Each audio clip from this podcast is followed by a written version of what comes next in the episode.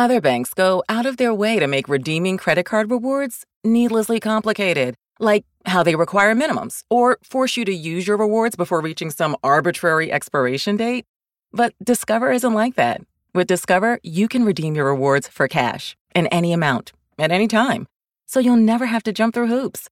Unless you're like a trapezist, then by all means, go right ahead. Learn more at discover.com slash redeem rewards. Terms apply.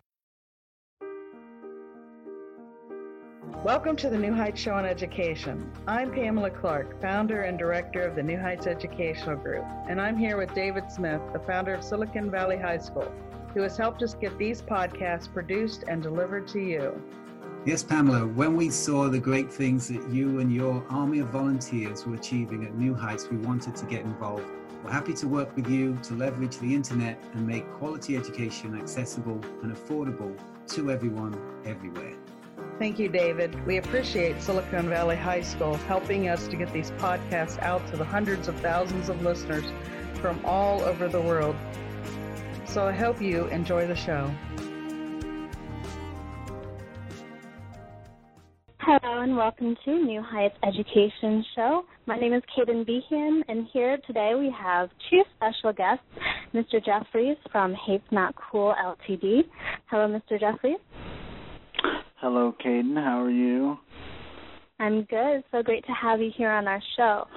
In addition, we also have our co-host uh, in training, Kathy Woodring. Hello, Kathy. Hi, Kaden.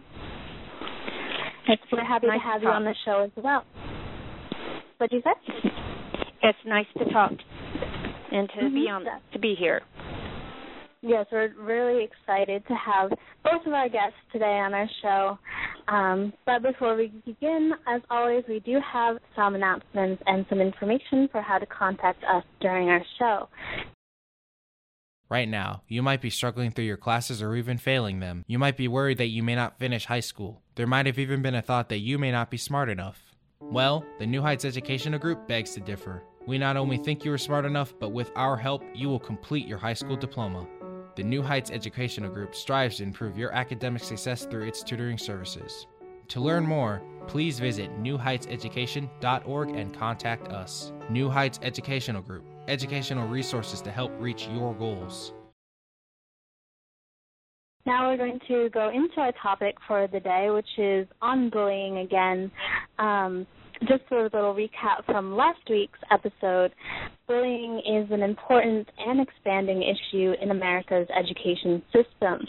Last week, I discussed some background on the issue uh, and some ways parents can get involved in preventing bullying.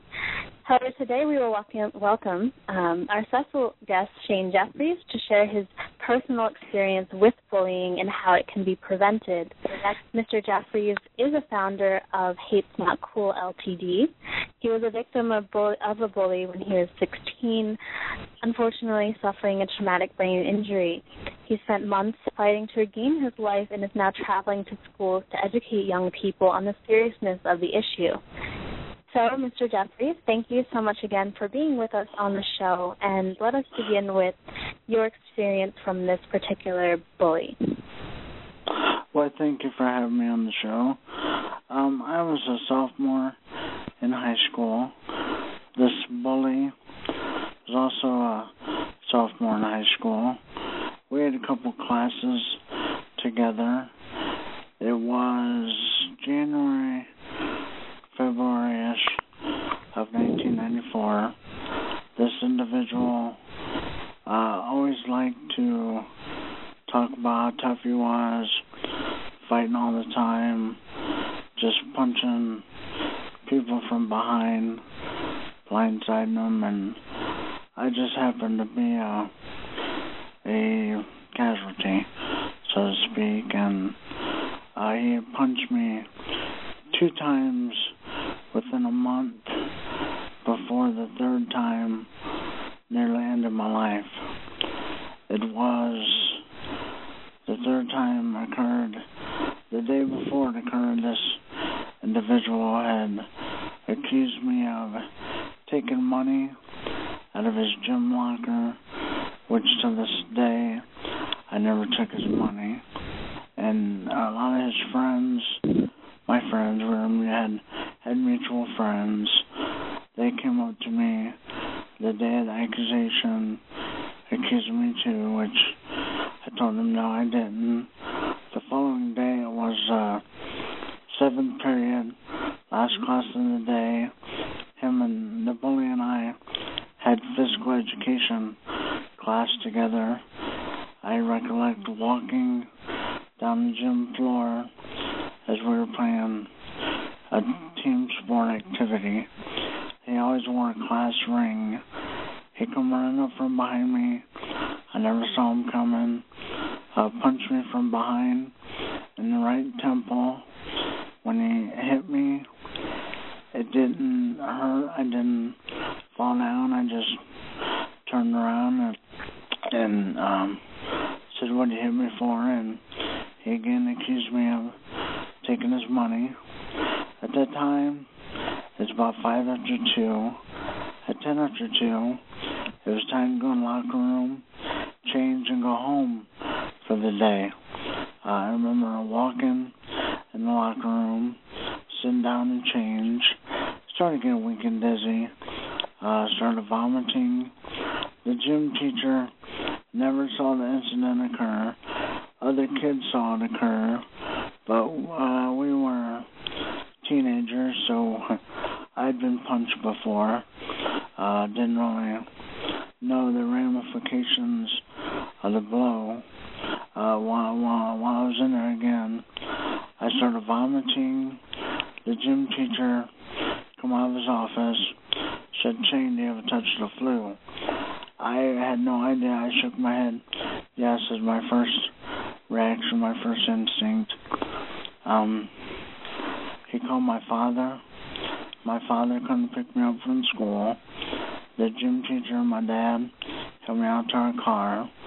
My dad said in the car ride home, he spoke to me, but said I never spoke a word. And again, my mom and dad said they thought I had touched the flu, as the gym teacher called and told them that. And the last thing I faintly remember is my father and I pulling up in our driveway at home. Mom and dad said they helped me in the bed. Um, they were to let me sleep it off because they thought I had the flu. Uh, my mom told me she peeked in on me a couple times throughout the late afternoon to see if I was okay. Never noticed anything. Was just to let me sleep. Uh, about 5:30, she tried to awaken me for dinner, but was unable to awake me. So she knew something was the matter. They called the EMS, took me out to a local hospital. Again, everybody thought I had the flu. They didn't know the severity of my injury. Uh, at uh, our local hospital, they took a basic test, never found anything. I started having a seizure, so then they knew something was really the matter with me. So about 8 o'clock that evening, they life flighted me to Parkview Hospital in Fort Wayne, Indiana. And when I got there, they took a CAT scan of my uh, skull and found that I had a fractured skull and it pushed into an artery and turned rupturing it. And I had a blood clot. And then also I stroked out and I fell into a month long coma. When I come out of a coma, I was the equivalent of a newborn child. I had to learn how to walk, talk, eat, bodily functions, you name it, I had to relearn it. And I spent seven months in the hospital, and finally in October of the injury, this injury occurred on St. Patrick's Day, March 17th of 1994, and after seven months in the hospital in October 94, I was sent home, and as you know, um, one day I was a able-bodied teenager, and the next day I am the equivalent of a elderly person. So going leaving school the way I did and then jumping back into school, there was a big, big uh, difference, a big, a lot of adapting I had to do.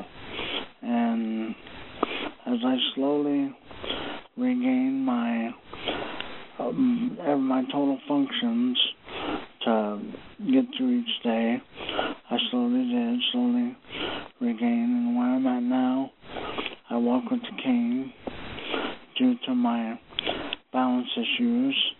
I drive, I walk, I talk, I have a loving uh, wife, and we have a five year old son. We own our own home.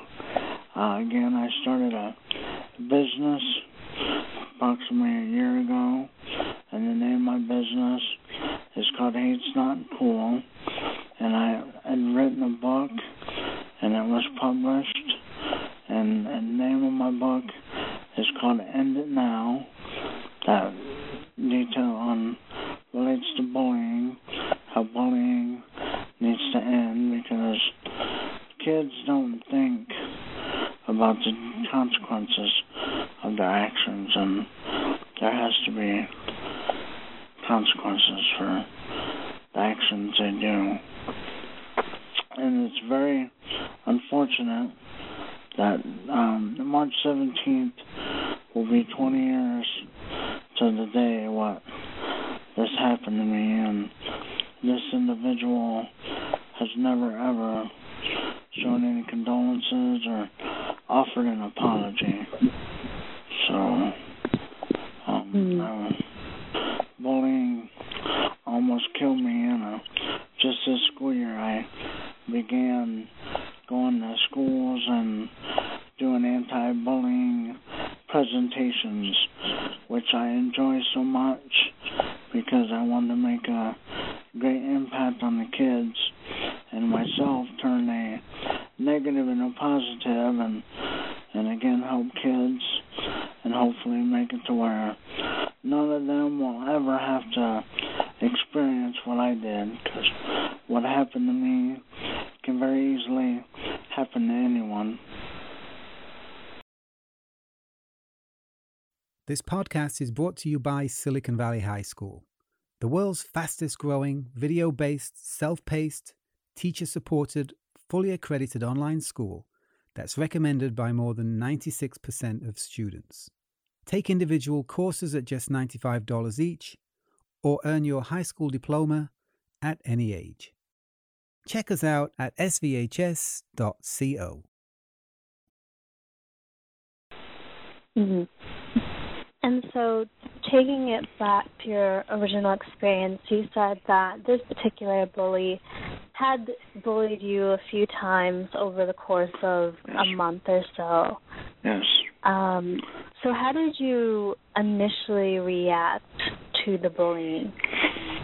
Well, I just I I tried to ignore it. I just swept it under the table. I just you know when you're a teenager, which I know I see teenagers nowadays, and when stuff like that happens to you, you kind of you know, hold it in and and don't tell anybody because you don't want to be labeled a tattletale. Um, Mm. and I remember I kind of had that same same um mindset. I didn't want to tell on anybody. I didn't want to be called a tattletale.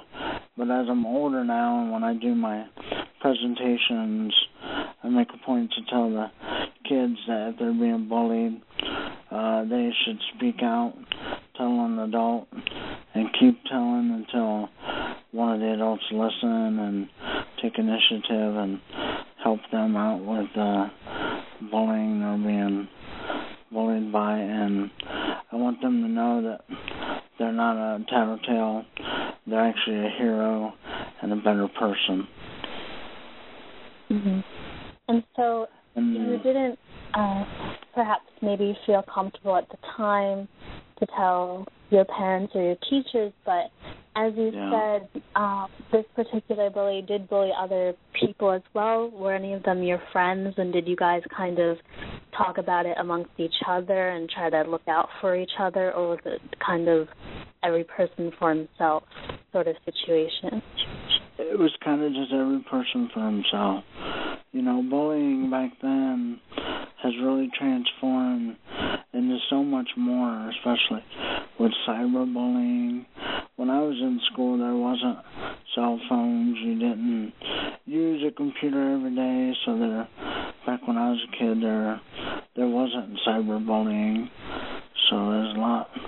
Definitely, a lot has changed with technology mm-hmm. and kids being more educated and so on and just say I make a point to tell them to if I would have spoke out in the first or the second time I was bullied by this bully, the third time might have been prevented and I wouldn't be in the circumstances that I'm in. So but hmm And now, when you visit schools, uh, giving your your programs about bullying, do you notice a difference or a change in attitude about bullying um, among teachers and students than you did when you yourself were being bullied? Yeah, it is a lot different. Schools are schools and teachers are doing better, but you know they they can't curb it all. There's always going to be bullies, and just they're they're doing the best. They're doing better. Just a slow process, so to speak. They are doing better. You know, and just um, just the kids, kids and parents and teachers. They just it's like a like a puzzle, piece of the puzzle. They all they all need to work together to to nip bullying in the bud, so to speak. Because a kid can't do it on his own, and the teacher can't do it on their own, and the parent can't do it on their own. It takes a team approach, I think. hmm And so, what do you think is the biggest hurdle still um, in this process of trying to create a no tolerance policy um, among bullying? Um, so, I guess what is what do you think is the biggest obstacle when it comes to trying to eliminate bullying, and why it still is such a prominent issue? Um, just with the cyberbullying, it's just, it's just, kids just don't think. They, it'd be nice if they would. The Judge Milian from the People's Court has a great perspective on uh, bullying and other things. She says as far as social media, um, she says, think it, forget it, or write it or regret it, which is very, very, very powerful perspective. Mhm. And so it's just the, um, I guess what you're saying is kind of the lack of accountability. A, a lot now with online communication, you can, well, kids are doing things anonymously and therefore feel less accountable for their actions when it hurts somebody else. And so, Yeah, they um, just they just don't think, and you know you hear all the time where kids commit suicide. They call it bullicide, where kids think they can't take it no more, and they end their lives from the bullying they've been been put against. You know, it's very very sad and tragic, and it's something that doesn't need to happen. You know, totally unnecessary. And so um, that brings us to more uh, to have the audience learn a little bit more about your organization. Um, hate's not not cool. So I was wondering if you could kind of elaborate on your ideas for this organization and how you founded it and the mission of well, the organization. I first I first wrote my book, which again the name of it is called "End It Now" by Shane Jeffreys. And if anybody listening would be interested in my book, that might want to read it for themselves or have their their son or daughter or grandchildren read it. It is available at Amazon.com. Um, and again, my organization, the business I started, my mission statement is to educate today's youth on the dangers and consequences of bullying because the individual that bullied me, he had no consequences. He was 16. The judge said it was a freak accident. The judge didn't have the whole story, so he pretty much gave this bully a slap on the wrist. And to this day, he still bullies, still fights, punches people out of the blue. He didn't learn anything from his mistake, and he didn't have any consequences. So if you have no consequences for your actions, why would you change? So there's got to be consequences for bullying, and the bullies need to be reprimanded in some way or fashion. They just can't be get a slap on the wrist, or they won't learn anything or want to change, and they'll keep doing what they're doing. So I want, Mm-hmm. I make a point with my business and my presentations to get the kids to speak out and just they you don't have to take the bullying, you know. And bullying, but the bullies think they're tough and cool. The bullies are really uh, cowards and criminals.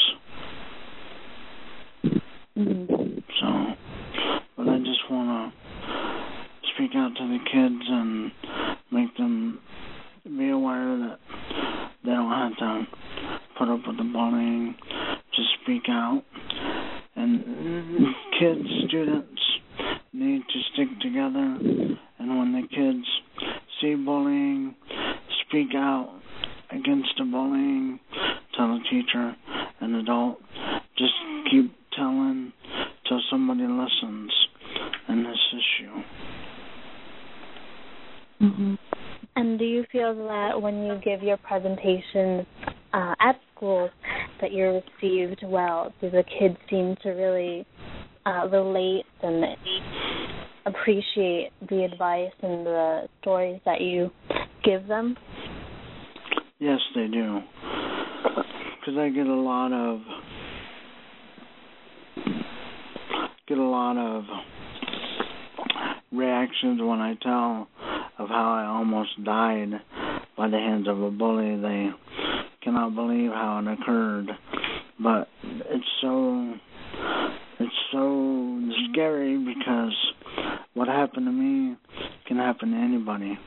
People punch other people all the time, and you know, you anything can happen nowadays, and just they are very amazed, and they after I finish my presentations, I give a question and answer session, and the kids ask really good questions and ask about bullying and if I can give ideas, and I always try to help them because I want to again not see anybody have to go through what I had to go through. And what I still go through with my disability because I walk with a cane and I have a lot of um balance difficulties and I fall two or three times a week and I'm a big uh, big fella. So when I fall there's times where I'm not able to get back up, and I have to usually have uh, EMTs me back up. So I um, have a lot to deal with, but I've never given up, and I'm made sure to try to turn a negative into a positive and use my story to help other kids. I like to think that, you know, as I get older, God, things happen for a reason, and I believe truly that happened for a reason, and this is my calling. God wants me to turn a negative into positive and use my story to help kids, adults, teachers, and so on. Well, your story and your um, persistence and perseverance in the situations that you've had to deal with your lifetime are definitely very inspiring. And we are running a little bit short on time for this show, but we definitely do appreciate having you here and sharing your story. And we look forward to having you again on next week's show. Um, to talk more about this issue uh, and some new facets of bullying that have been brought about by um, the internet and cyberbullying and things along those lines. So thank you again uh, for coming on our show. And I just want to share more information about Hate's Not Cool Ltd. Uh, to our audience. You can visit http um, hatesnotcool.com and join us again next week for our show Bullying Part 3 with Shane Jeffreys as our guest again. Thank you so much, uh, Mr. Jeffreys, for being on our show again. We really do appreciate it, uh, like we said and we look forward to having you again on next week's show. And also thank you to for... Kathy. Sorry, thank you. Uh, thank you. Thank you. Mr. Jeffreys. Thank you for having and, me again, uh, and nice to meet you, Kathy. Nice to meet you, Mr. Jeffreys. And thank and you, I Kaden. look forward. Mm-hmm. I hope that you enjoyed your first show on air, um, and I look forward to being on the air again with you both next Thank week. You. We hope you enjoyed today's show. Don't forget to rate us and follow us on your podcast player. Check out our show page, radio.newheightseducation.org, for monthly announcements and other happenings.